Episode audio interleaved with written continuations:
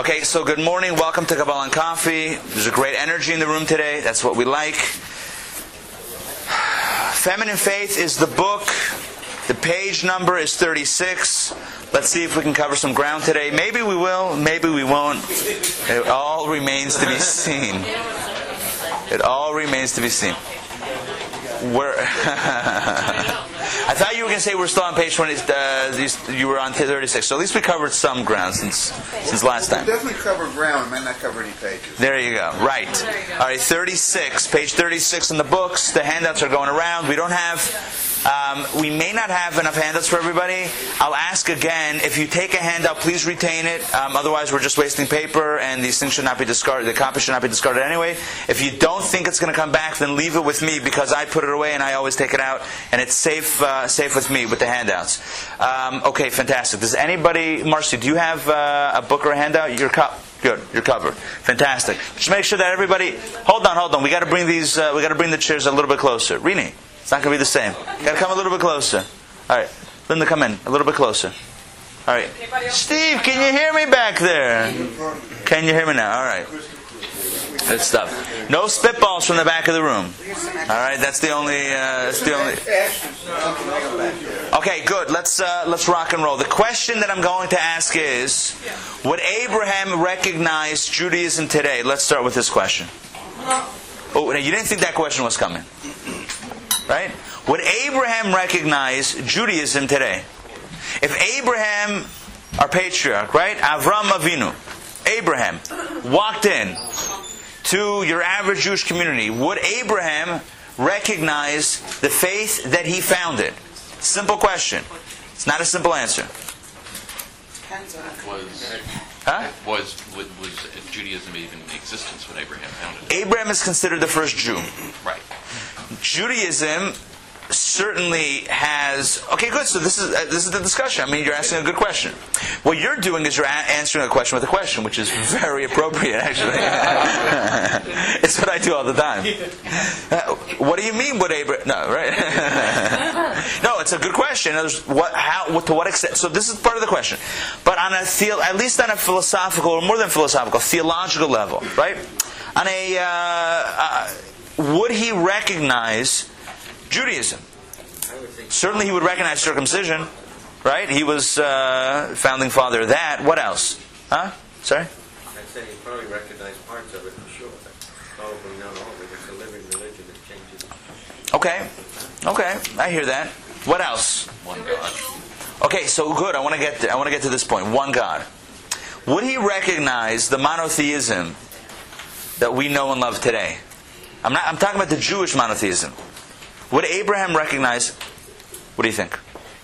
Are you saying what he recognized in terms of how he practices? Like, I'm not sure I understand that. I'm purposely. I'm Okay. purposefully leaving the question a little bit vague. Like, I think he might think that we worship uh, material Yes. things. But his culture also worshipped material things. So he would recognize that. You're saying that we struggle with that Yeah, as like well. We might, by the way that we live, whether we consciously are worshiping material things or not, it might appear that we worship, you know, flat screen TVs and uh, nice cars. They want to. They want to. By the way, Abraham, Abraham had a flat screen in his tent. Right. We're not, we're not praying. We might, some people might spend more time in front of the flat screen TV than in synagogue. You know, I don't know. right. Okay. Okay. But I think in his time there were also these challenges, right? But I'm saying from a Jewish perspective, because what Judaism, right? What Judaism, the way Judaism looked like, and again, what what did Judaism look like? I mean, this is part of the journey that we're talking about. But in his teaching of Judaism, or in our we have to, have to understand the challenges are the challenges. The challenges then were camels and idols and whatever they had. The challenges today are you know money and, and flat screen TVs and, and, and Siri, right?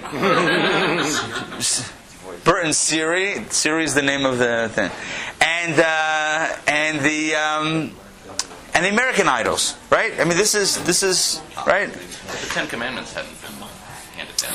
Yeah, but they, but but Abraham, they studied Torah. They had values. They had certain values, even even before that were divinely inspired. But I want to get back to this point. Oh, I want to get back to this point for a second. But the question is, the question is on a Jew uh, from a from what Judaism teaches, is it consistent with what Abraham teaches? Todd, I would think so. is it? What did he teach? What did Abraham I teach? mean, I, Okay, I so mean, it's part of. You tell me. Besides the, besides the revolution that he created, What was the revolution? the, the switch from idol worship to to one God. So we have to understand the concept of one God and see if we're still practicing that today. That's the question. That's the question. And I'll tell you what I mean. What I mean is like this. Would Abraham recognize a synagogue centric life? You understand my question? Would he recognize a Judaism that lies primarily in the domain of certain spaces that are considered sacred spaces that are considered sacred I'm going to end there sacred spaces or would he recognize something else what is what what would he recognize To him, God was everywhere. It wasn't, it wasn't localized in any particular area. So, uh, we, on the other hand, uh, how do we know this because he traveled and wherever he traveled, he didn't, he didn't set up anything. Wherever he was, God was with him. he did set up in a sense he did set what did he set up That whole the way he was gonna his his tent where was his tent Wherever he went. His tent was wherever he moved it around but when he settled where did he settle at the crossroads at the crossroads on the roads where people traveled why with this idea? He have a he sold? He was in the desert. It says he was in the desert. The Midrash says that he was in the desert. How did he teach people about monotheism? He set up his Eshel. It's called the Eshel, which is Achila, Shti, and Levia, or Lina. Eating, drinking, and either sleeping or, or you know, uh, uh, welcoming somebody, escorting somebody out uh, in, a, in a proper way. So basically, he, w- he had this place, bed and breakfast, if you will. Roadhouse Tavern. Huh? A Roadhouse Tavern. I don't, know if it's- I don't think he had alcohol there. Whatever. I mean, he had wine, but it wasn't. It wasn't like people weren't. Uh, you know, whatever. So he had. So he was. He had his Eshel set up at the crossroads. When people traveled, they stopped in. They were hungry. They were tired. He provided them food to eat and a place to rest. He gave them that. And then when they were done, this is what the Medrash says. The Talmud says it's in a Medrash and a Talmud with slight variations until such good morning until such point in time. So they ate and they drank. Oh and they were so happy middle of a desert. Who's going to find a steak? Who's going to find a piece of sushi? Abraham had it. Sarah had it. What do you mean the guests came the angels came? Quickly grab some animals grab some some some some cream and butter. Oh it was a great meal. Fantastic. So this everyone was fed the same way. After the meal abraham they said thank you abraham have I ever re- uh, said over this? Okay.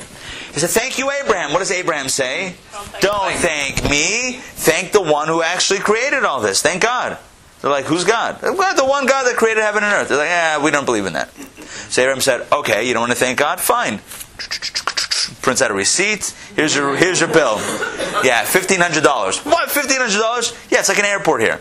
yeah, you want to buy, you want to buy a, a, a, what's it called again? A, a vitamin water? Yeah, it'll be three fifty. Three fifty? I get ten for a dollar at Kroger. Yeah, you're you're you're- in uh, you're in the crossroads. What do you mean?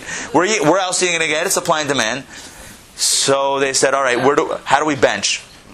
Right, how do we bless God? I said, just just teach us how. And of course, there are discussions about well, if they were kind of coerced into it, so how does it work? How did how did he actually educate them?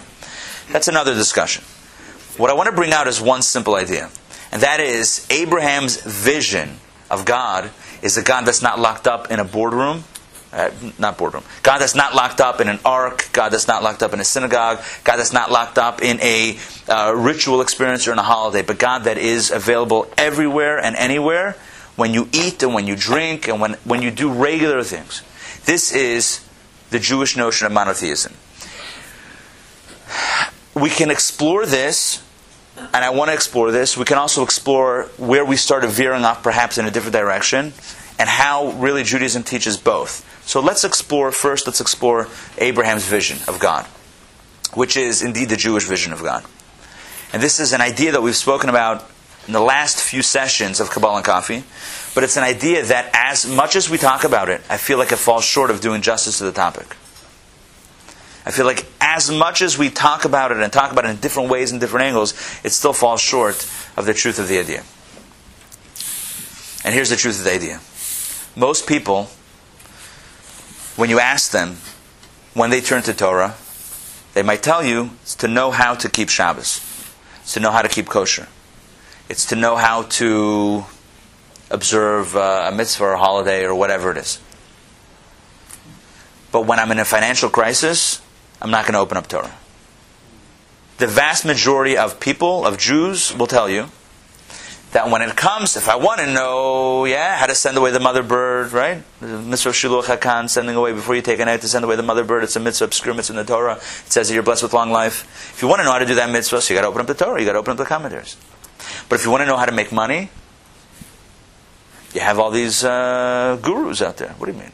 You open up Torah, right? What is what does God's Torah have to do with with my uh, with, with my cash flow, right? If you want to know how to how to um, again, if you want to know a holiday, whatever, again, Torah. If I want to know how to parent effectively, parenting effectively, I got to read up on the latest bestsellers, the latest the parenting books and whatever the right. If I want to know how to be happy, there are books on happiness. If I want to know how to be motivated, there are books on motivation. Want to know how relationships, books on relationships, right? Torah, to, God, and where is God? God is in the synagogue for the Torah, for the rituals, for the holidays, for the Jewish stuff, for the religious stuff. For life itself, we got other books for that. There's an app for that. And it ain't a Jewish app. And again, as much as we talk about monotheism, what monotheism means, and what the revolution of Abraham is, that Abraham takes God out of heaven and puts it on earth, there's still a disconnect. Because, and again, this is, this is, this is speaking from a personal place, a tendency, and from, from a societal place, from a Jewish community place. When we encounter good things or bad things, and, and cha- it comes out specifically in challenges. When we, cha- cha- when we encounter challenges in certain areas, our tendency is to immediately go to the other sources. We go to the other places. We go to the other tools that are out there. Not that other tools are not helpful, but we think, well, what does God have to do with? I'm in a financial crisis, right? I got to network. I got to attend a seminar. I got to read up on some books, and I got to send out my resume. That's what I have to do. And does God, does prayer, does Torah study, does taking on a mitzvah, does committing to something, putting up a mezuzah, does that come into the picture? Does that come? Does that is it the first the first front that comes to mind? Not necessarily, not necessarily. And I think this is where Abraham and, and so. But what is the synagogue for then? Synagogue is for a bar mitzvah, right? What's the synagogue for? Synagogue is for uh, Yom Kippur. Community. But synagogue is for the Jewish stuff. But for life, there's other stuff. For life, there's life stuff, right? There's the, in other words, if I want to know how to live life, so I turn to what society tells me about life, right? What what what's popular, what's whatever, what whatever, how everyone's living. In other words, the world, in a sense, the world, culture, society, you know, knowledge, whatever, the world will tell me how to live life. God tells me what Judaism says, and it's what religious observances, ritual, that stuff.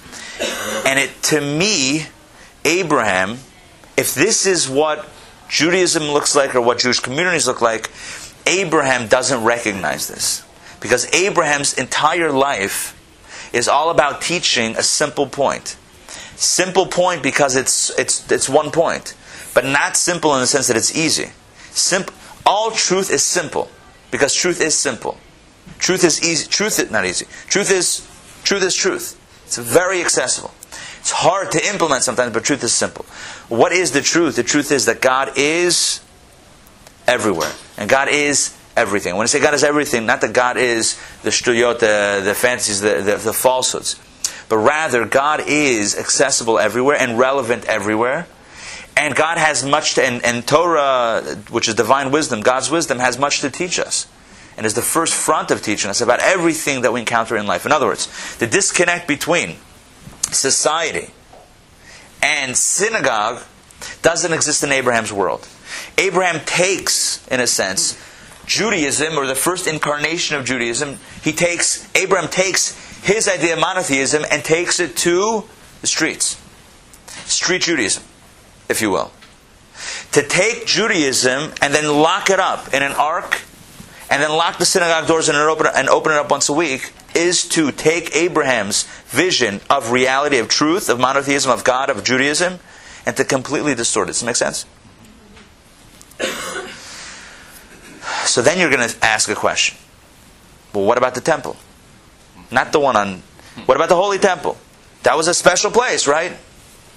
Let's understand that these special places exist. A synagogue exists, Shabbos exists, a holiday exists, a bar mitzvah exists, only to invigorate us, to give us a, a five hour energy jolt, to be able to take it into the streets. Because if we don't have the jolt, who's motivated to take it to the streets? But the ideal is to take it to the street. I'm going to give you some terminology for this. There's a verse that says, Bechol deracheha do'ehu. I don't think I've ever said these, uh, these three words in this class before. Not for any specific reason, just haven't, uh, haven't quoted them in Hebrew. The ideas we've talked about. Bechol, what does that mean? With everything. In all or with, with everything? Deracheha, what's derech? Way. So in all, bechol, in all, derachecha, in all your ways, do'ehu. What's da? Dat. Knowledge. You do'ehu, you shall know him. In all your ways you shall know him. What does that mean? And him is with a capital H. And him is not gender specifically refers to God. Even though him is anyway. In all your ways you shall know God. What does that mean? It means simple. It means simply like this. That God doesn't only exist at the bar mitzvah. God doesn't only exist with the menorah. God doesn't only exist in the sukkah. God doesn't only exist in the in the synagogue. God exists in all your ways, in everything that you do, everything that you do, everything that you encounter, every experience that you have, every step that you take in this journey called life. Judaism says must be infused, ought to be infused with spirit of Torah, with the spirit of Hashem, with that spirit. Where's that from? What is that from the B'chol derechecha de'ehu, it's it's either from Torah or it's a verse. It's either from Torah, from Scripture, from the from the books of the prophets. It's why I don't remember offhand. It's either Deuteronomy or I'm not sure. We can look it up after the class. In all, what is it? What is it your proverb? I said it sounds more like The Proverbs. Proverbs. It could it could be from from one of the scriptures. We got to look it up. But this becomes a powerful a powerful verse that is a is very very much speaks to the re, the real truth of Judaism as opposed to perhaps what the conception of Judaism is. And I think part of the issue is that Judaism is so radically different from any other religion. And I've said before in this class that Judaism is not a religion. And what do Judaism is not a religion? Judaism is not a religion. Religion says you got to believe in something. Religions put in put you got to believe in something and then you got to go. So, Judaism is a way of life. Judaism is about living, living a certain way. Judaism is about when you eat, you're eating a certain way. When you sleep, you go to sleep a certain way. When you wake up, you wake up a certain way. Right? When you do everything in life, you do it a certain way. You do it differently because you're inspired by Torah. Because you're living with the values of Torah, i.e., you're living with, with divine values. Your li- life is different. So it's not that it's a, it's a faith, I believe in something. Or, yeah, I show up to on occasion. It's a way of life, it's living. And it's a process, obviously. It's a process. Yeah. So my question, since you're bringing Abraham into this, is before the religion was codified, before the Ten Commandments, before the Torah was written, it's, and when it was a street religion and really sort of elemental, living in God's will every place, but not having all the constructs that exist. So how does that? The how- constructs. Okay, good. No, this is this is the process that, that, that we're going down right now. What about the temple, the holy temple? What about the constructs? Let's understand that all of these things, like I said, the temple, the holy temple, and the synagogue is all about teaching how to live so that you can live. the question is, you know, uh, chicken, and chicken and the egg, which is which is about wh- what's the objective? The objective is not to live in order to go to shul. It's almost like Shabbos and the rest of the week. What's the objective? Is it to go through the week to get to Shabbos, or is it to have Shabbos so that your week, the following week, looks different? The objective is that you're living different. So, what about the constructs? What about the Ten Commandments? They're all about how to live your life. But what about before we had those and, and, and the Jews that he was, you know? So they had they had certain teachings of Torah. It says that even from before Abraham, from the time of uh, Shem and Aver, Shem was uh, Noah's son. They were studying Torah. They had a form of Torah. Yaakov put on tefillin. This is before the Torah existed. He did it with sticks. He peeled sticks. He like the like the tefillin are black and white, you know, stripes like that. He peeled sticks, and in that way he put on tefillin. He did it in a spiritual way. So he didn't do it in the same way that we know, but he did it in a certain way. So there, there, there are certain, and this is. There, are certain eternal uh, ideas, ideals of Torah that existed before, but it didn't exist in a sense. We didn't have the mitzvot in a practical sense given to us, so it was in a sense harder to live on, on, on the street because the mitzvot actually, on the contrary, the, the, the constructs of the mitzvot and the Ten Commandments, they don't, they're not, they're not intended to pull us away from street Judaism. They're intended to teach us how to live Judaism in the streets. They're intended to give us a framework in which to do so in order to enhance that and not to in any way, God forbid, to, uh, to, to detract from that.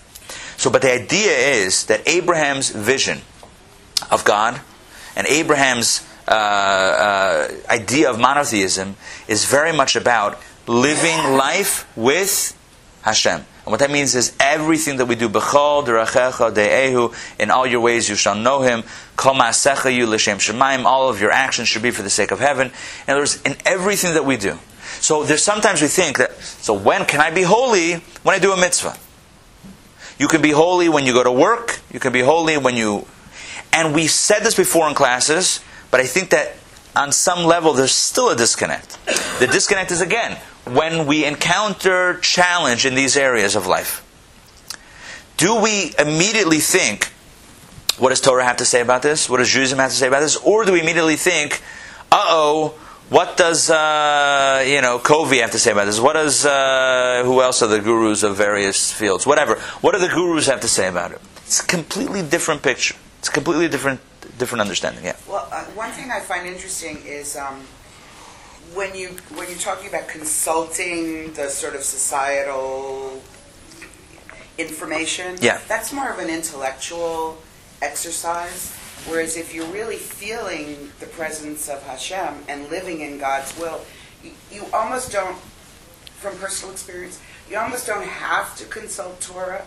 You just Here's the challenge. You got to know, but but you have to know what Torah says about ethics and morality and values. I mean, there's a lot, there's a, lots of different and and about uh, you know what to do in times of crisis. I mean, there's a lot of information, even on, on an intellectual level, that's out there, and it's great to be inspired by you know by that sense. But it's but there's also a very practical. Uh, there are practical teachings that that are, are, are relevant. My overall point is very is a very simple point. The idea, the simple question of where is God found? If you, where is Torah found? Where is Judaism found? Where is God found? All of these are synonymous in this conversation. Where is God found? If at any point in time we think or we feel or we say that it's locked up in a certain space, that's not that's not Judaism. That's not the way Judaism ought to be, at least. That's not Abraham's Judaism. That's not authentic Judaism, etc. If at any point in time we say, well, you know, a shul is good for a simcha, or a rabbi is good, chas v'shalom, for God forbid, for uh, for a sad occasion. That's what rabbi, you know, what is the picture of a rabbi? You know, coming and making a shiva call.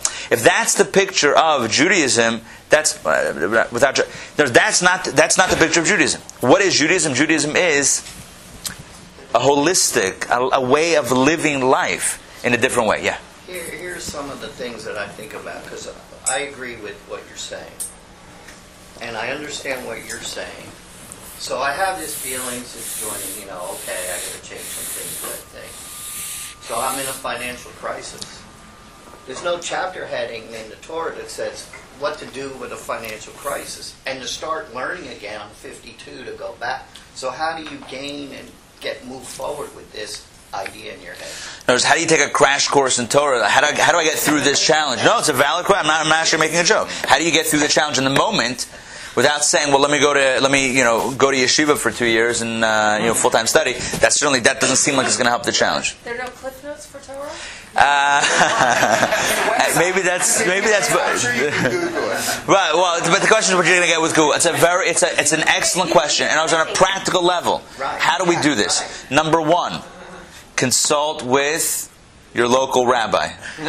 There's no substitute. Cons- consultation. The reason why But you're not on my. Uh, My- I can't pull out my can and say, Rabbi. you can't. Well, listen, I, I got a cell phone. I even have it right here, ready to go. I wonder if it's on silent. Let's, let's hope that it's. Very responsive. It's very responsive. What I'm saying, I get it. What I, I want to bring out one thing because I think it's now rel- it's, it's relevant because of the conversation. I want to define a rabbi for a moment. Does anybody know the, what, what a rabbi? What is rabbi? What does it mean? Rabbi, teacher, teach. In other words, a rabbi is not is nothing nothing more than someone who can help teach Torah, authentic, ideally authentic Torah, and in a situation where you know a specific situation, teach Torah in a way that is tailored specific to the needs and to the to the specific context. So, on a, on a to, di- to directly answer your question, the way is you can call me exactly, or no anybody knows. The point is no, I mean this seriously. That you're right. If you if you just say okay, so I so, uh, so Torah has the answer. So where am I going to start from Genesis? In the beginning, God created, and then what? Where do I go after that? How do I? So again, so there, there are answers, and the, but the, let's start the conversation. Anyway, the point is that I, no, I think it's a valid point to put it. Give a testimony on that. No, no, seriously, because I think too, if you haven't ever called the rabbi, you can think, oh well, he's going to tell me to come to this class, but rabbi already does.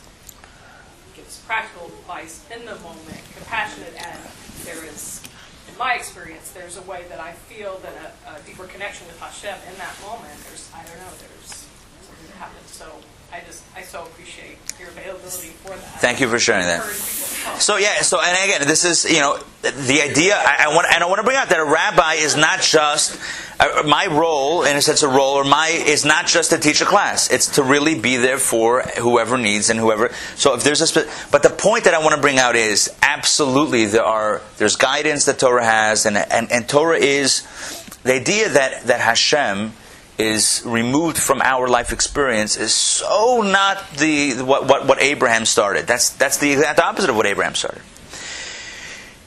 When moving to Kabbalah, because all of this is in terms that we can perhaps that we're very familiar with that are very immediate. You know, we can relate to all this. Let's couch this conversation in Kabbalistic terms. Just to confuse the situation. Kidding. Just because it's good to know. And because it's relevant to, uh, to actually reading inside. There are two energies.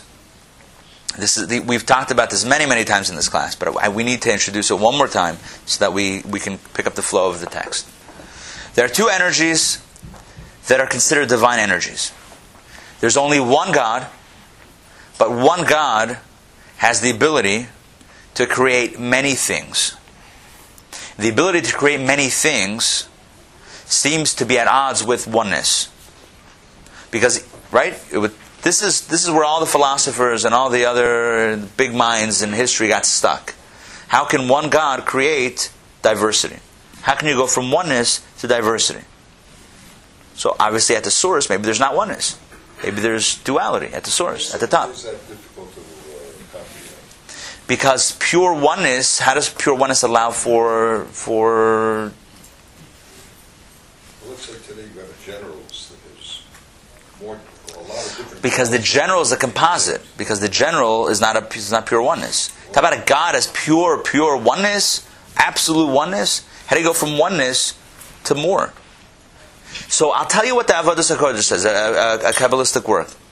Kishem sheyacholte just like God's God has the ability to be unlimited in a sense, one beyond uh, uh, differentiation, beyond distinction. So too, God has the ability to be gvul, to be limited, to, to also be finite in a sense, to to to define Himself in in different ways. In other words, to create diversity. Because if not, you're taking away from His perfection. In other words, and this is again this is a theme that we've talked about before in different terms. The idea that God is perfect, that God is whole, that God is beyond any. God, we can't box God into any definition. Includes God into the definition of being beyond definition. Does that make sense? To say that God has to be beyond definition and God can't allow for definition, or definition can't come from God, right? Wonderful, you've just defined God as being beyond definition. So just as God has the ability to be beyond definition, God also has the ability to define himself. And what does it mean, definition? Definition means distinction, right? The moment you define something, you distinguish it from something else, right? Until you've defined it, it could be anything, right? I have an idea. What am I thinking about? Oh, so it could be anything. Once you, before you've defined it, it's infinite in a sense, right? The imagine you're right. What am I thinking about? Well, I'm probably thinking about what I'm about to say. But if I just came over to you, right, and you didn't know what I was, we didn't have any prior history in the conversation. So what am I thinking about? So suddenly your mind expands, right? You're the one that's trying to guess what I'm thinking about. Suddenly it could be anything. It could be birds. It could be animals. It could be planets. It could be Kabbalah. It could be anything. Holy cow! It's a lot of. Uh, could be about holy cows. Could be anything, right? Who knows? Could be anything. So your mind suddenly, you the guesser, suddenly expands. And I say, well, here's what I'm thinking about. And I suddenly define it. So now it's that and not something else. God has the ability. God is beyond definition, even the definition of being beyond definition. And the, the definition of beyond definition means that God can't be defined. We can't limit God to a space of beyond definition of not being defined. God can also be defined if He wants to. Well, God then is infinite. God is truly infinite in the sense that He also has the ability to be finite.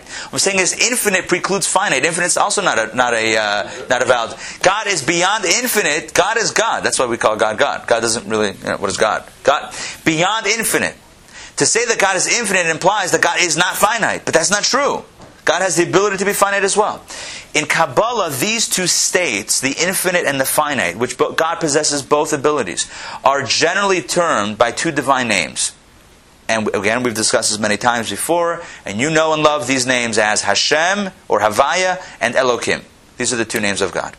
The two most popular names, tags, if you will, of God in Torah right? The two most popular names of God in Torah are the Tetragrammaton, the four letter name of God, the Yud, followed by the Hey, followed by the Vav, followed by the Hey, which we never pronounce the way it's written.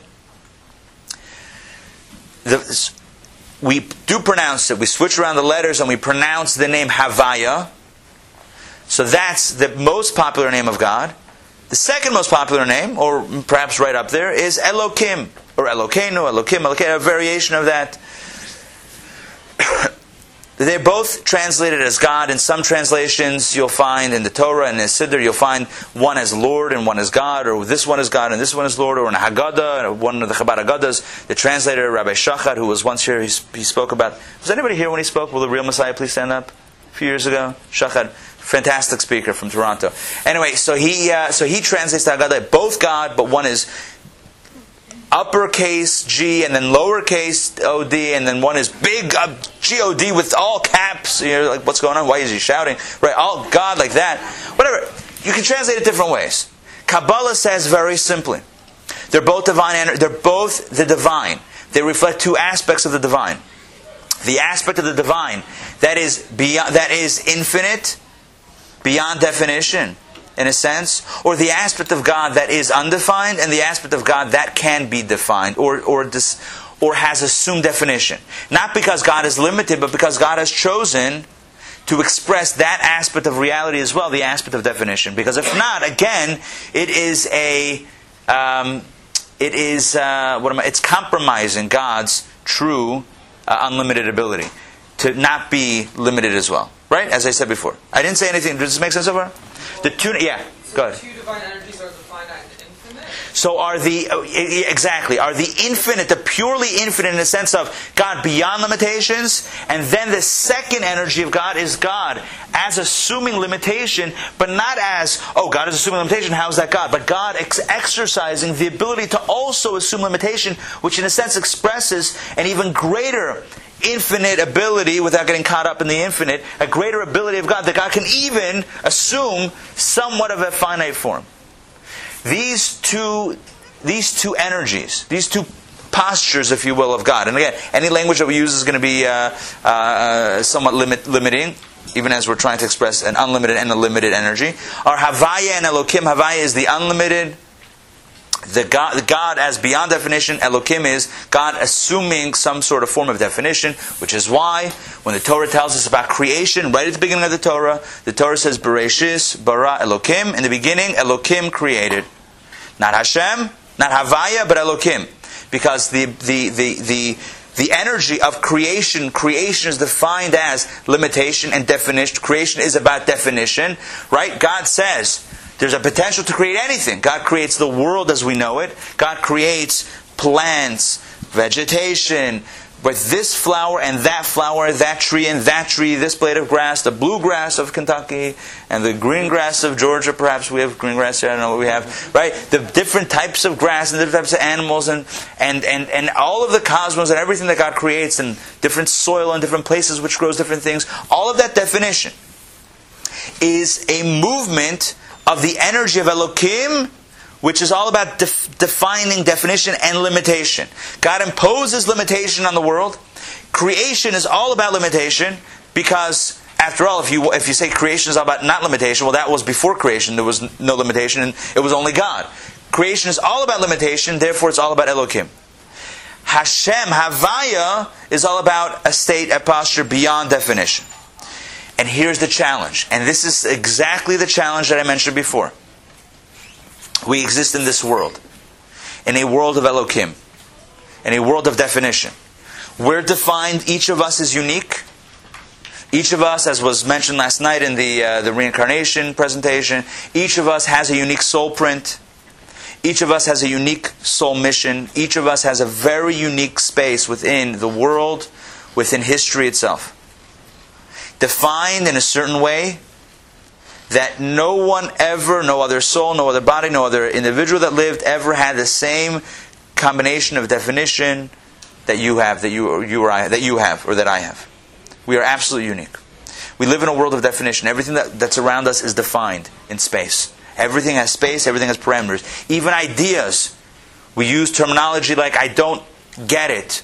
Or did you grasp the idea? You ever wonder why we use the word grasp when it comes to ideas? Because ideas also have definition. If an idea doesn't have a definition, you can't understand it. If an idea is like that, without definition, broad, it doesn't, it doesn't rest anywhere. It can't be contained. It can't be, it can't be grasped. Something, when an idea is grasped, that, how do you grasp an idea when the teacher or when the idea has definitions? Here it begins, here it ends, and this is the shape that it assumes. These are the ramifications. This is the implication. This is what it's predicated on. This is the style, the modality that it's following. Right? This is the structure of the idea. This is how it. When an idea assumes a shape and a definition, we can understand it. If it's beyond definition, it doesn't have anywhere to reside. Everything in our reality is about definition. And here's the mistake that we make. We make the same mistake that I mentioned before. And that mistake is that definition exists in this world as separate from God. It's the same mistake. The same non Abrahamic uh, uh, theology or Judaism. We say that when I live my life, right, just echoing what I mentioned before, when I live my life, so Torah, Judaism, God is good for the whole, the spiritual stuff. But the stuff here on the ground, that's the world. In a sense, what a person is saying is there's a disconnect between God as an infinite God and the natural reality, the, defin- the, the, reality of definitions, the world of definitions that I see here. And the world of definitions has nothing to do with God because I perceive God as Hashem, as Havaya. What is God? God is infinite. God is not limitation. What is limitation? That's not God. That's the world. So I say, let me turn to the world of definition. Let me turn to Elohim to figure out the problem to figure or to figure out what is the problem, what's the solution, how do I proceed, right? I figured I, I, I work here in this space, right? There's a crisis here, so how do I, what tools of this world do I utilize, right? And that's not God. So if I want God for that's the, the holy stuff. I pull out I pull out the God card when I want to know about you know afterlife, like bigger stuff that I can't figure out here. But in the world of definition, here and now, I pull out the tools of the here and now. In other words, I pull out. Have to be careful because it could be it could be self defeating what I'm about to say, in a sense of, of losing everybody. We pull out Elohim, but we don't pull out Elohim knowing that Elohim is God. We pull out Elohim thinking that Elohim is the world. The world itself is disconnected from God. That Elohim is not, is not God. Elohim is the natural world. Is nature. Is, is, the, is the workings, the definitions of nature.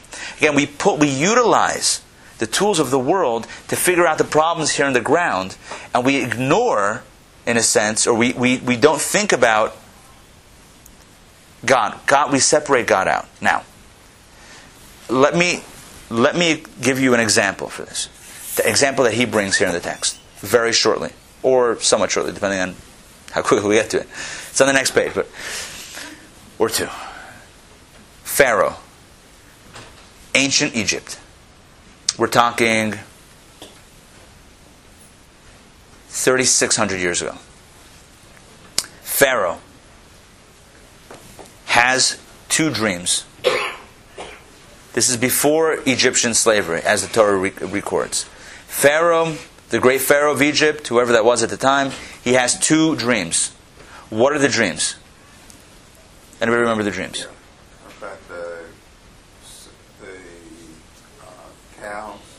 He's standing by the Nile River, and out of the Nile River emerge seven fat cows. Fat cows. Following the fat cows emerge seven skinny cows.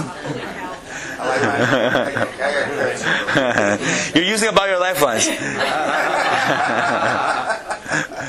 Who wants to be a Kabbalinaire? Now.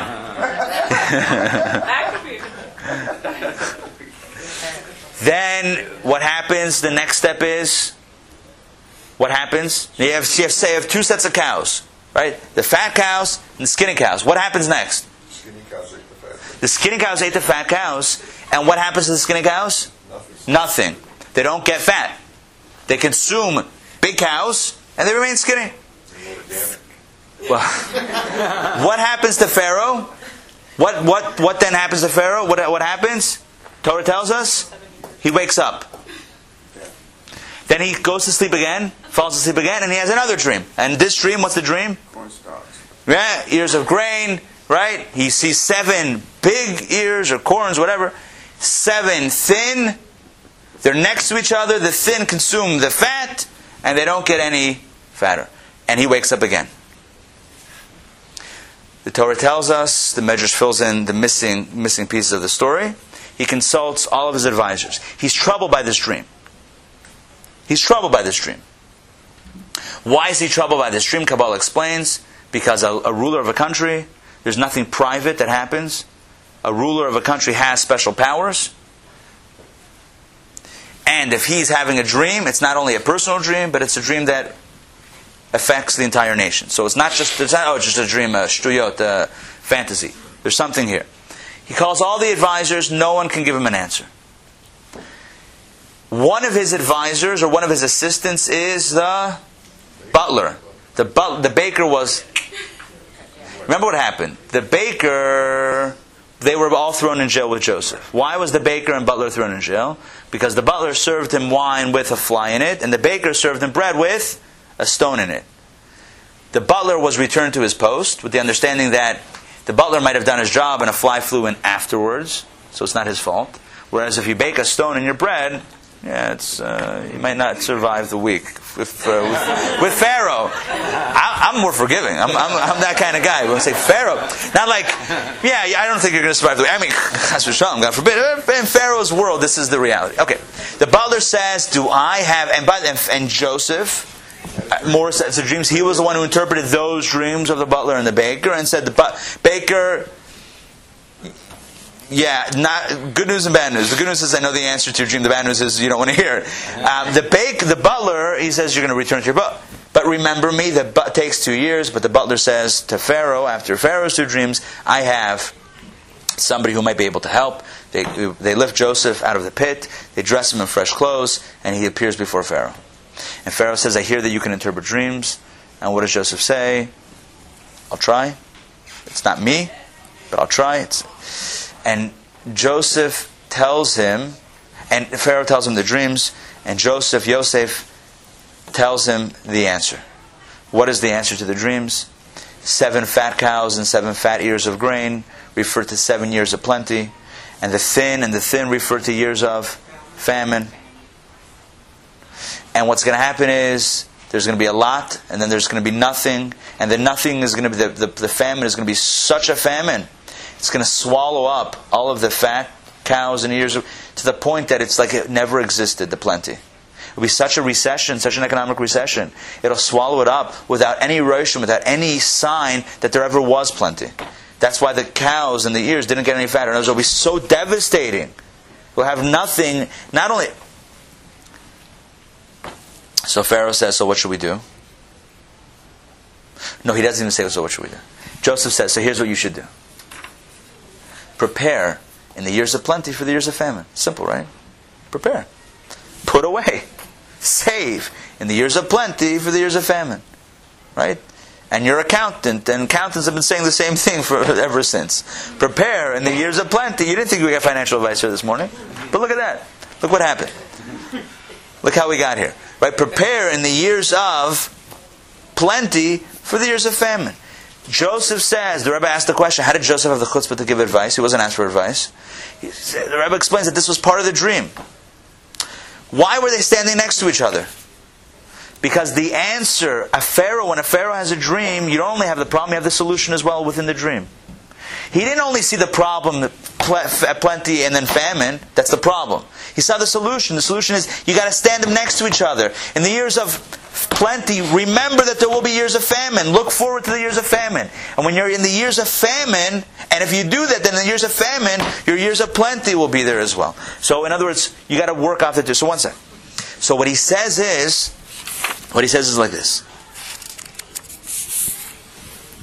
Joseph says to Pharaoh, listen to my advice. He says, listen to my advice. And God, Elokim Yana Shalom Paro. He says, God, Elokim, God will provide for Pharaoh's welfare. God will provide. God will help. So I'll ask you a simple question. Was Joseph converting Pharaoh? Was Joseph converting Pharaoh? Tell him to believe in God. God will provide. He says, Elokim, God will provide for your welfare. God will help. You know what, Pharaoh? I want you to do these strategies and God will provide. What's he saying? God, Pharaoh believes in God? Since when? Pharaoh said, I'm a God. What does Joseph mean when he says Elokim? He doesn't mean God. He means the world. Words, if you take care of your, if, if you follow this plan, it'll work out.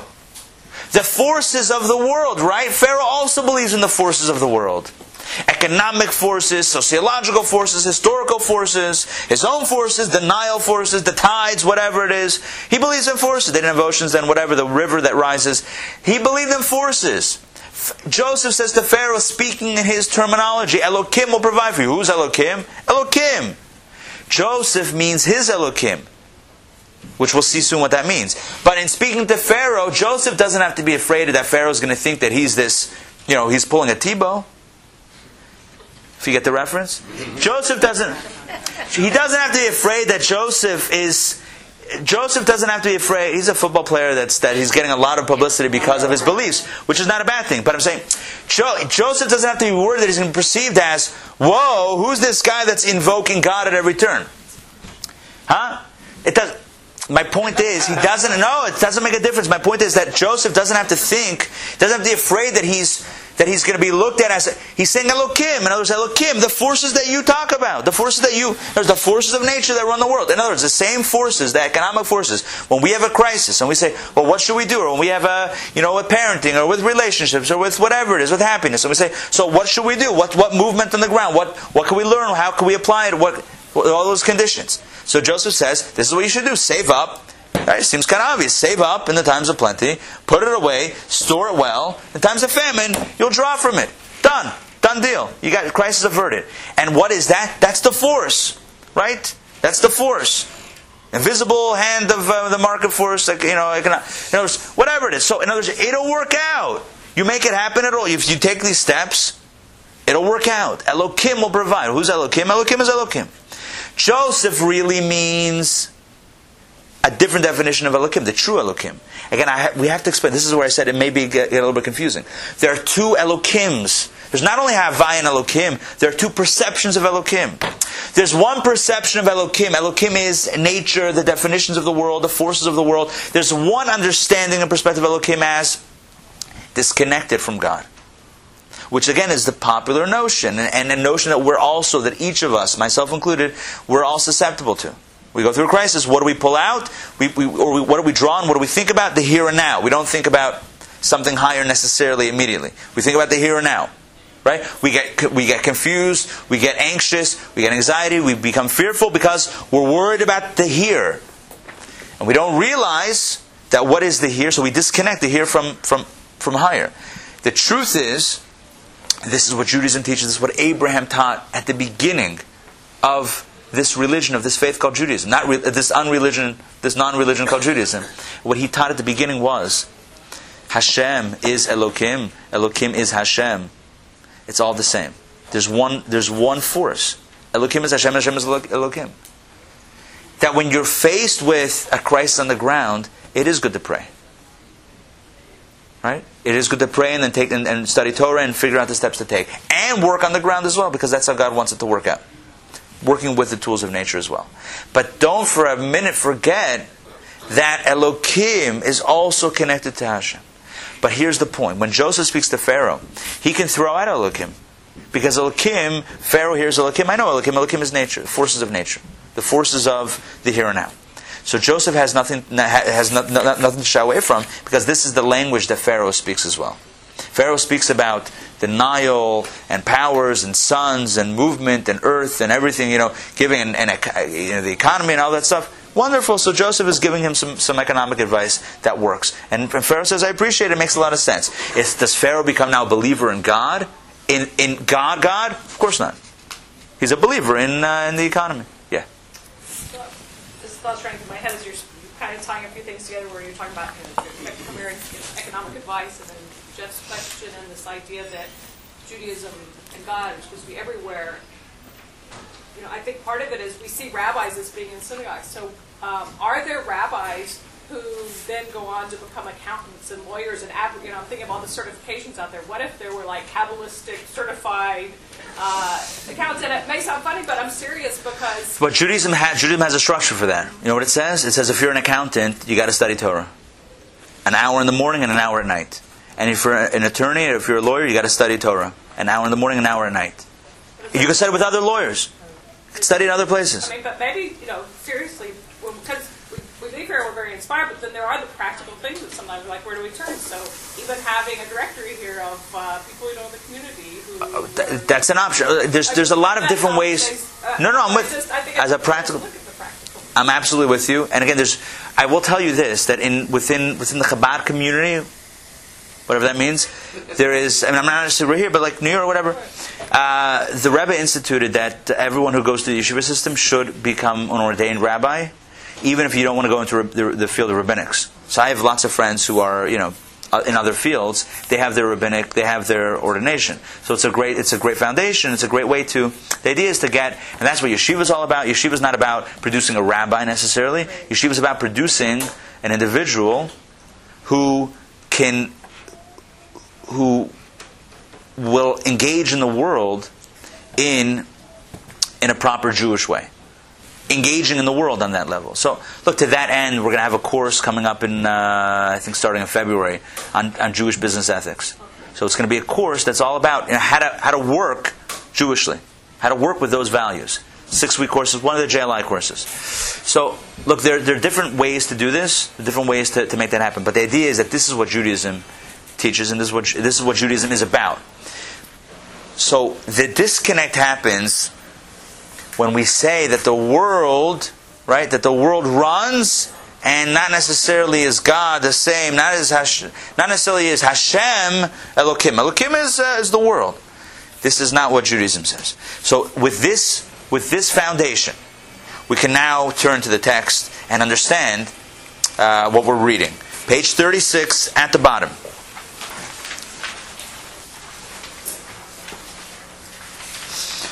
Actually, in order to start on 36 on the bottom, we have to start the, the middle paragraph on 36. Ed, would you like to take it away?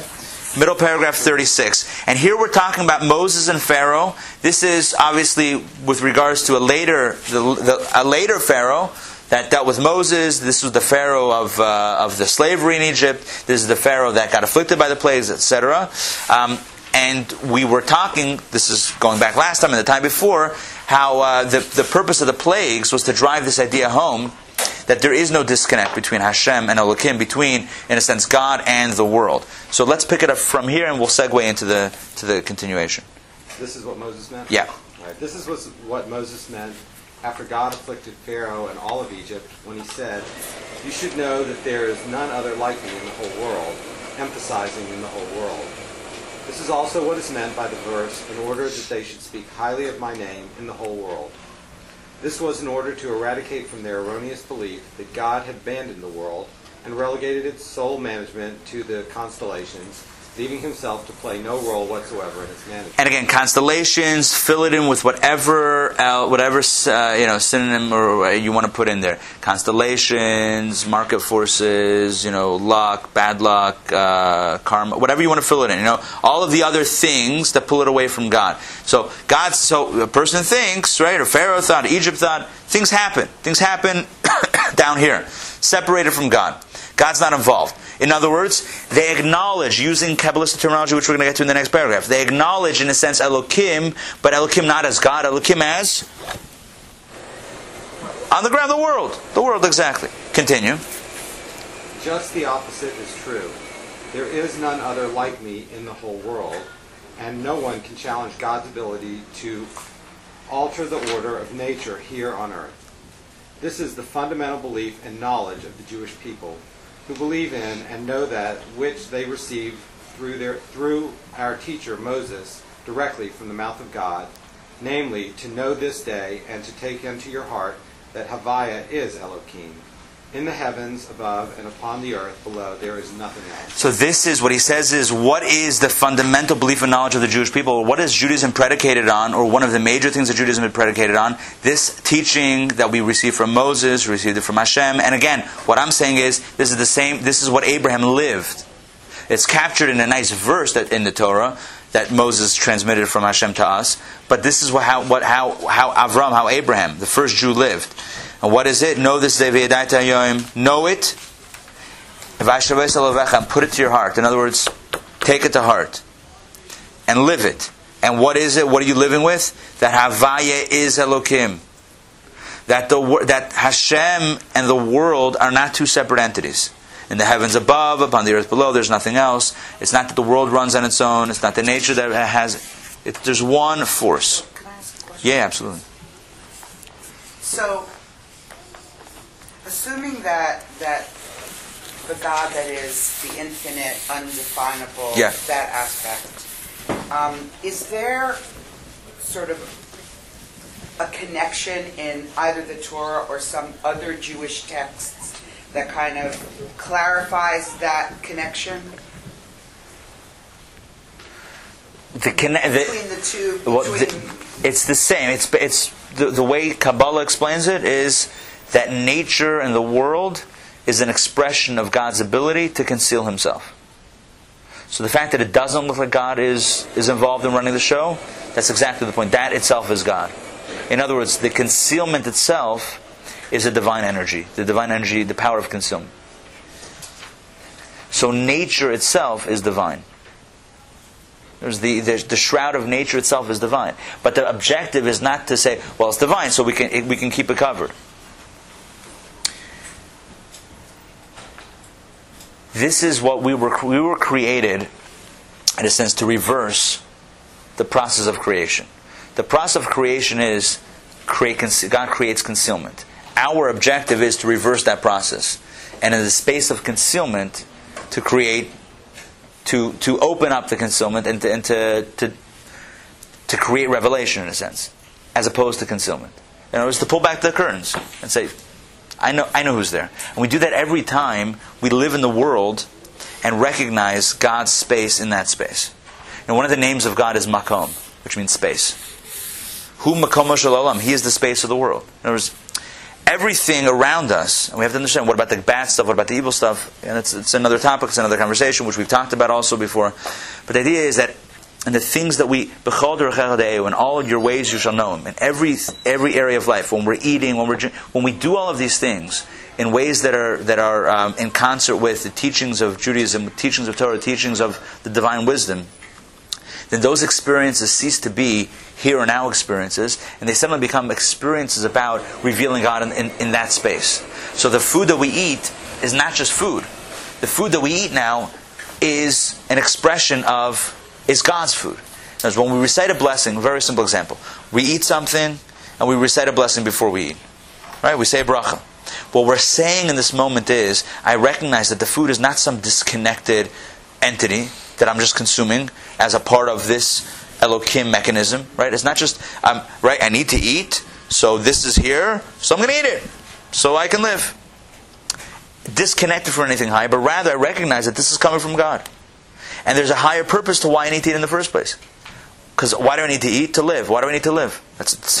So the bracha, the blessing, causes us to think about all these deeper things. And suddenly, instead of just being a piece of food, a bagel that's disconnected from any high reality, turns out that this bagel opens up the window to this profound truth of God, that God is right here in this experience. And suddenly what happens is we're reversing creation. God says, I'm going to hide myself in the bagel, so you don't see me. You see a bagel, you don't see me. And we say, ah, we know who, what's, who's really behind the bagel. Right?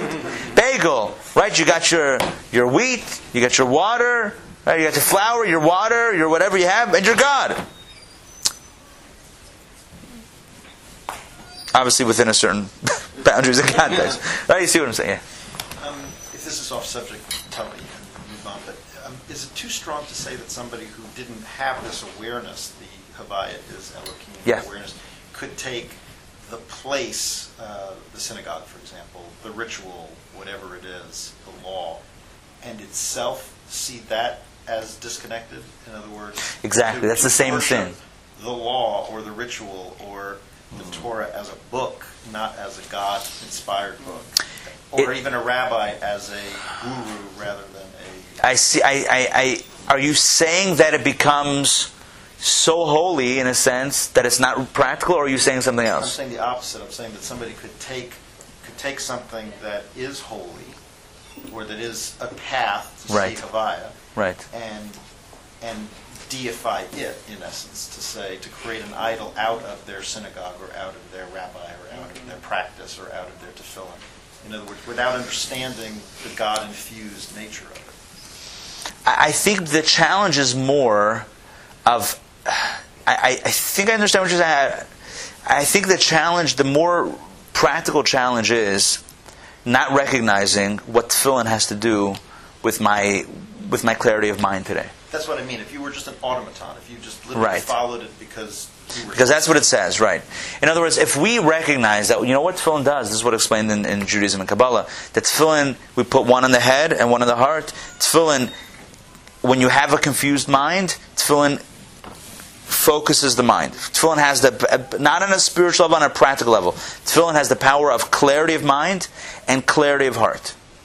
Right. So Do we know that, or do we think that tefillin is some sort of mitzvah? It's a ritual. God wants us to do it, but whatever.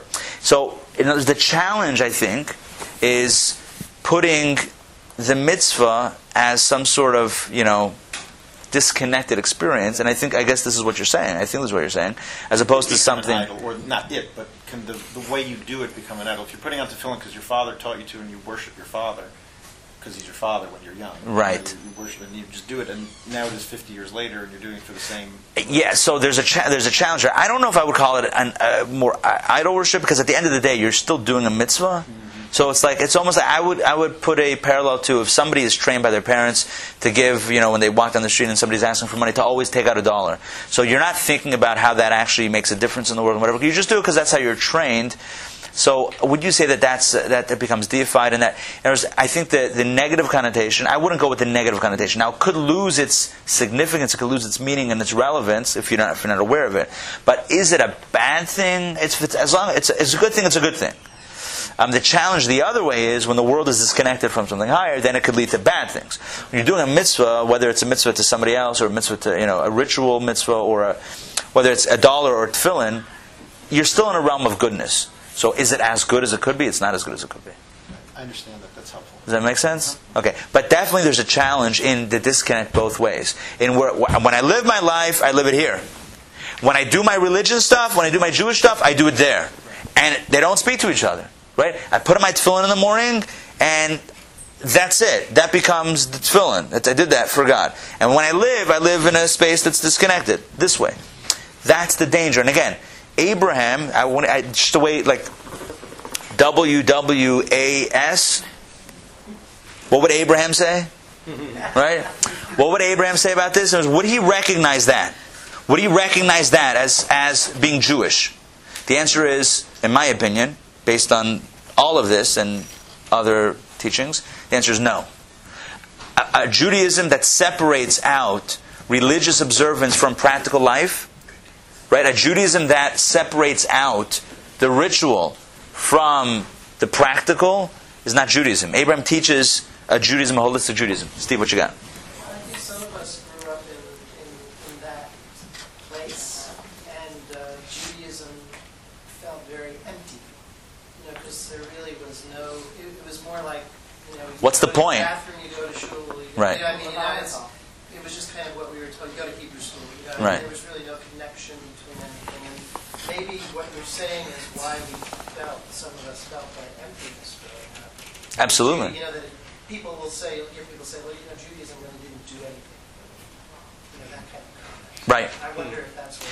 And that's this is no this is this is it's, it's all the same it's all this exactly. Thank you for, for, for couching in these very very real and practical terms and relevant terms. It's exactly in other words, if Judaism doesn't speak to us, if Judaism remains there and I live life here, so they're not speaking these two realities, these two parts of my life are not speaking to each other. So I live here. So what do I need Judaism for? It doesn't speak. It doesn't. It's not relevant to me. If I'm not happy, so what is going to shul, what, what's shul going to help? Right? If I'm confused, what's the going to help? You know, if I feel you know insecure, what's a mezuzah going to help? What's what's the relevance? So if, if Judaism has you know if Judaism doesn't speak to me, so then yeah, it's an empty experience. And, and I'm, I'm absolutely with you. And this is, but a Judaism that looks like that. The point is, a Judaism that looks like that is a Judaism that Abraham, Moses, whatever. Let's stick with Abraham because I, I, I kind of like that angle. The Judaism that Abraham wouldn't recognize.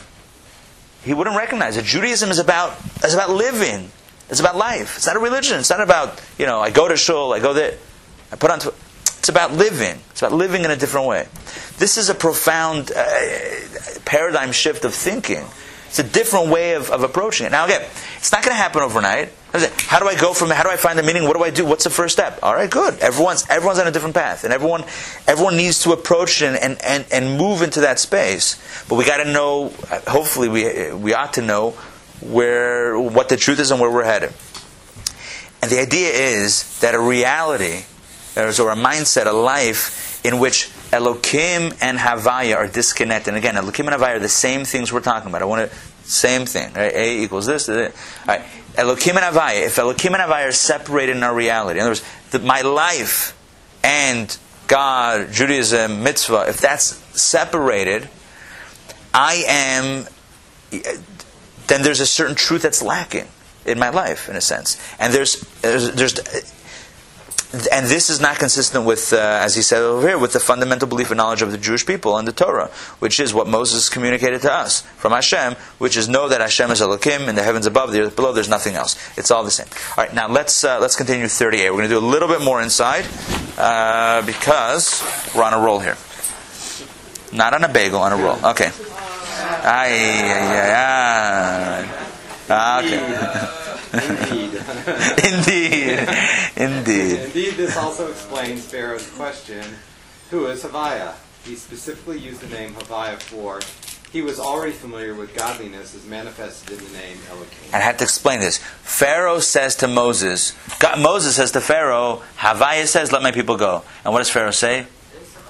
What you talking about? What you talking about, Moses? Right? Who's Havaya? Who's this Havaya you speak of? I don't know Havaya. What's the what's the significance of that? I know Elokim. Not that Pharaoh says I have to be. I have to explain this because again, there's two Elokims. Not that Pharaoh says, "Oh, I know Elokim. I know God Elokim." Saying, "I know Elokim, i.e., the forces of the world." But who's Havaya? In other words, he's. I don't want you to get confused with the text. I'm saying the text also can be confusing here. He's not saying I know God as Havaya, but I don't know God as Elokim. What he's saying is I know have I know Elokim not as God, not as Havaya. In other words, Havaya is let's say God. He says I know Elokim. I know the forces here. I know the Nile. I know the Pharaoh. I know the whatever else that we serve. I know the constellations. I know the the economy. I know the whatever. I know my slaves and the labor that they can produce and all this stuff and, and, and pyramids. I know this. You're telling me God says let my people go? What? Who, what you talking about? Who are you talking about? Who's this Havaya? I don't know what you're talking about. Because he doesn't see the here and now, the, the, the forces, the powers here, as being at all connected with Hashem. Okay? And this is the continuation. Now let's uh, let's see where can we go.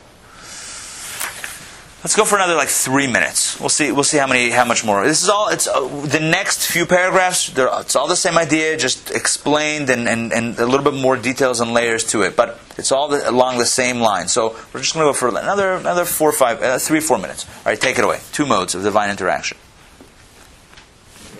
Yeah. The name Elohim That was the, the baton being passed down to. Uh, all right, start again. Sorry. Uh, the name Elohim connotes might and power, as in the mighty ones of the land. Thus, when interpreting Pharaoh's dream, Joseph said Elohim will provide for Pharaoh's welfare, for he understood that to Pharaoh's thinking it was axiomatic that the power that provided him with vitality should also be the one to provide for his welfare. In other words, Elohim also, in addition to meaning nature and, and, and the limited force of God, Elohim also literally means power. So when, when Joseph says to Pharaoh, Elohim is going to provide for your welfare. What he means is power, the force, which Pharaoh immediately interprets as what's the power of the world? The world. The world is its own power. The world has its own forces. So in other words, Pharaoh is speaking in terms, sorry, Joseph is speaking in terms that Pharaoh can understand. Right? The power, the force, the, all of these things, may the force be with you, right? All these things, they, they're going to hook you up, right? If you take care of your, if, if you follow my advice, if you follow the dream's advice, the interpretation of the dream, which is set those years next to those years, save in the years of plenty for the years of famine. If you do all of that, the powers of the world, the forces of nature will protect you. Mother Nature will protect you. See, he's speaking into Pharaoh's like, oh, I get it, I understand. That's how it works. But really, Joseph means something completely different. But he's using terminology that, that Pharaoh can understand. Continue. But in truth, Havai and Elohim are of the same essence. The powers which And really, the essence there, uh, that's a bracket. Havai and Elohim are the same. It's one thing. It's more powerful, I think, than what they added in the brackets, which are of the, of the same essence. Of the same essence sounds like it's the same thing. Elohim is not Elohim, it's Havaya. Elohim is Havaya, Havaya is Elohim. So why do they have the two different words? You probably already, because I don't know. They have two different words because one doesn't look like the other. Because God has the ability to make himself not look like God. But it's still God's ability to not look like God. It's nothing else other than God's ability to not look, on very simple terms, nature, what looks like, oh, that's not God, that's God. Right? It's God in a costume. Purim. It's like different facets. Exact. But I, I want to be careful with facets because God is still, and there's a point over here is there's still oneness even within this duality, so to speak, of Havai and It's still oneness. It just looks to us, it's almost like, and I've used this example before in, in, in previous Sundays, the concealment of Elohim, the fact that we don't see God as Elohim, and to us it's a whole trick to figure out that Elohim is really Havaya, and Elohim is Havaya, Havaya is Elohim. It's like that whole thing, like, oh, it's Superman, is Clark Kent and Clark Kent. That whole thing that we have to figure out to God. eh, Don't quit my day job. To God, there's no, there's no duality. For us, we see a distinction, or to us it becomes difficult. There's a distinction that we have to overcome, we have to figure out. But for God, it, there's no distinction. It's the same. It's the same truth. It's almost like we use the, the example of the two-way mirror, where on one side the person sees through, and the other side the person sees their, themselves. So we look at reality and we see us. We see he- the here and now. We see the stuff on the ground, and then we have to realize, wait, there's something behind the mirror. There's you know the cops are watching. But on the, uh, but on, on, on the on the on God's side, God sees His own space and our space, and it's all one space to Him. But for us, we see ourselves, and we see. Use the example of the, the two-way mirror. So we look at the mirror we say, oh, hey, look at that, nice. right? Hey, look at that. Right? Oh, look, look at the beard today. Right? Whatever it is. I'm just kidding. of uh, God not appearing as God to pull people, to pull those in that maybe not believe in God, that will believe in the world. Yeah, but not if yeah, but not if they believe in the world, and you still have to have to have to. But is it I understand your question. closer? It's to provide a challenge. It's definitely to provide a challenge. It's to go the other way. If God wanted to make it easier, He would say, "Here I am," and we would see, "Oh, God," and we would see less of ourselves. and We would see God. As the Rebbe Levi of Berditchev once said, "God, why do you make it so difficult for us?" He was saying to speaking to God. They say if you speak to God, you're religious. If God speaks to you, you're Meshuggah. But anyway, that's another story. So he said that Meshuggah means a uh, little, uh, little crazy. Right. We know. Been there, done that. So here's the deal. He says, so why, God, do you put everything else? You put the world in front of us and you lock away God in the books. You have to figure out that. So put the God in front of us and lock away all the pleasures of the world in the books. And we'll see. We'll be less uh, less involved. Although we would probably figure out still uh, you know, how to make a good bagel and cream cheese and lox. We'd probably open up the right books for that. I think, you know, for me, it's, it's if you depend on your ego to, to, to say what's manifest Yeah. is all that there is. Yeah. But if you've lived a little bit of time and you experience the unexpected and Right. what's not manifest, the miracle. It opens it up. All of a sudden, you just kind of accept the fact that There's something- there is a lot that is not manifest. Here's the challenge, though. Here's the challenge. It's a profound point, and that's what the plagues we said. That's what the plagues were for to open up Pharaoh and the Egyptians to a new reality that's beyond the box. Because Pharaoh says, "I control everything," and God says, "Really? You control everything? How about your Nile? Your Nile turning into blood? You control that? Yeah? How did you do that?" And he said, "No, we can do that. We have the, the sorcerers that can do that. Yeah? Can you make light? Can you make?" That's what the plagues were for to take Pharaoh out of that experience. But here's still the trick. The trick is, do I still make a disconnect that when there's a miracle, then it's God? But otherwise, it's, in other words, even as much as we know it, when we're in the here and now, when we're facing the challenge, do we go straight to God or do we go first here and then we're like, oh, wait a second, maybe we. It's, what I'm saying is, even as we've seen life experiences, we know there's something beyond. How immediate, how how how fluid is that connection between the here and the beyond, between Havai and Elohim? It's still a challenge. I'm saying, even if we know it, even if we've seen it from time to time, even if we've experienced it, and it's been so true that there's there's something greater than. There's something greater than. Yeah, and a mitzvah is a mitzvah, and a bar mitzvah is a wonderful celebration, and a yom tov is a yom tov. But is it my day to day? Am I living it in the day to day? There's still a susceptibility to, to, to, to not, in a sense, living Abraham's vision. All right, let's just uh, finish the paragraph, and then we're going to close it and, uh, and give. Yeah. The powers which provide the flow of vitality are indistinguishable from Tobiah, for it is he who gives power to succeed, and it is he who supervises in detail over all the ways of men, to repay each man according to his ways and the outcome of his deeds. Albeit through the ministering angels and powers which transmit vitality like an axe in the hands of the rich. So he says that it's really God. There's a seamless God. There's a seamless flow of energy from God to the world. There's no separate forces. There's no separate powers. Yeah, there are other things that seem to be in control and and, and, and, and, and moving things around and moving and shaking. That's all like an axe in the hands of the woodchopper. So it doesn't have its own energy, its own uh, distinct vitality. Continue on the la- the paragraph, and we're going to conclude right here. Uh, the reason why I'm reading this is just so we have a davar shalem, we have a complete topic. But we're really next week we're going to start. We're going to pull back a little bit because we're going to talk about some cool things here that we're going to need to to, wrap, to to to start next week. But we're just getting this is a this is a conclusion and a preview. Will it tie into feminine faith or uh, is this all still laying the foundation? This is all the foundation. This is all the foundation. It's you. Once we get there, it's going to be ah. Now I get it. Okay, forty. This is the meaning. This is the meaning of the verse, in the heavens above and upon the earth below there is nothing else. Just as in the heavens above, which even the idolaters conceive is the abode of his glory and is privy to his detailed supervision, so too upon the earth below there is nothing else at all. And again, this is saying as clearly as possible that the life that we live and the things that happen, they, they're not disconnected from God's reality. And the more we know that and the more we live that, the closer we are to the truth. Continue. Uh, namely the power of a ministering angel or other purveyor of vitality, even the likes of the angel Matat, called minister of the universe, is, some, is not something else besides God's essence. There is nothing else at all, for there is literally nothing besides. All right, this will lay the foundation. This kind of concludes our. This kind of rounds out our discussion, and again lays a lot of ideas out there. Matat, you can't pronounce his full name, this angel or her name, whatever this angel's name. All right, it's in the text. Oh, don't say it. Don't read it. Sixty-eight. Up, up, up. All right.